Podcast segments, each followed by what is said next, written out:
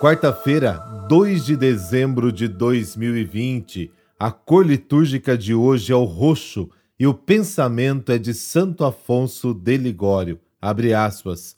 Se estivermos unidos a Jesus em todas as tribulações, é certo, vamos nos tornar santos e seremos os mais felizes do mundo. Fecha aspas.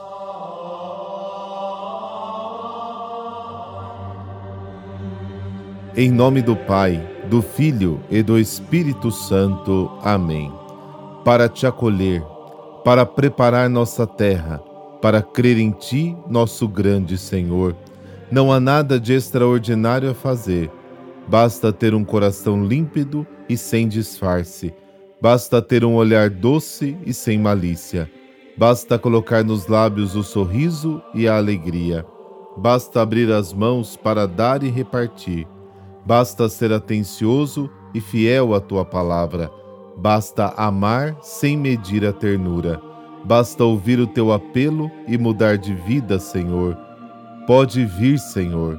A terra e seus habitantes por ti mudam as cores da vida. Amém.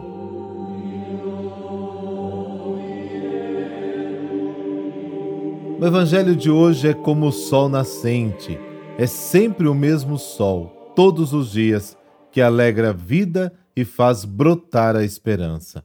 O maior perigo é cair na rotina.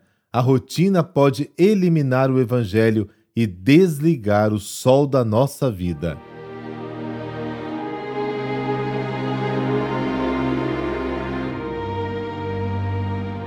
Mateus capítulo 15, versículos de 29 a 37.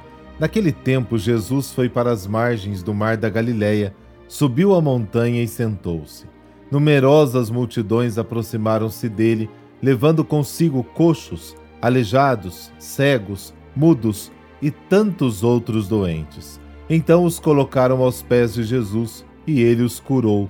O povo ficou admirado quando viu os mudos falando, os aleijados sendo curados, os coxos andando e os cegos enxergando, e glorificaram o Deus de Israel. Jesus chamou seus discípulos e disse: Tenho compaixão da multidão, porque já faz três dias que está comigo e nada tem para comer. Não quero mandá-los embora com fome, para que não desmaiem pelo caminho. Os discípulos disseram: Onde vamos buscar neste deserto tantos pães para saciar tão grande multidão? Jesus perguntou: Quantos pães tendes? Eles responderam: Sete e alguns peixinhos. E Jesus mandou que a multidão se sentasse pelo chão. Depois pegou os sete pães e os peixes, deu graças, partiu-os e os dava aos discípulos e os discípulos às multidões. Todos comeram e ficaram satisfeitos e encheram sete cestos com os pedaços que sobraram. Palavra da salvação. Glória a vós, Senhor.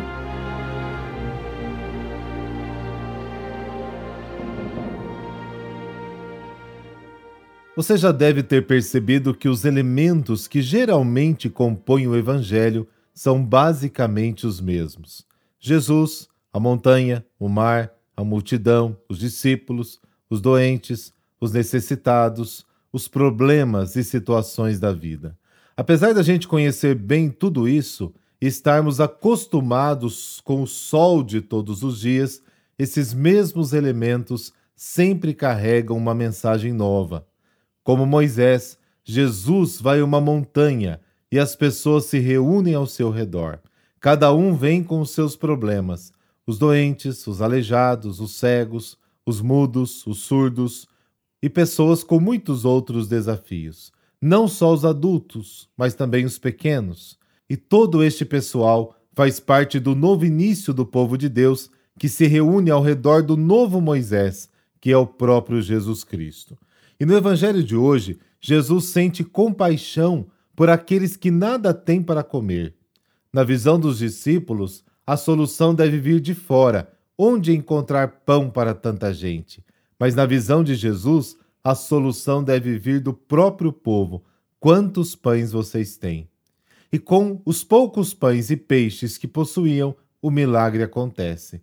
Jesus sacia a fome de todos e nada falta. A narração da multiplicação dos pães evoca a Eucaristia.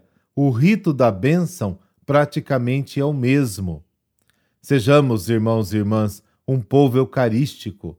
Ao comungar do Cristo no altar, não nos esqueçamos de comungá-lo também nos pequenos deste mundo, os mais necessitados.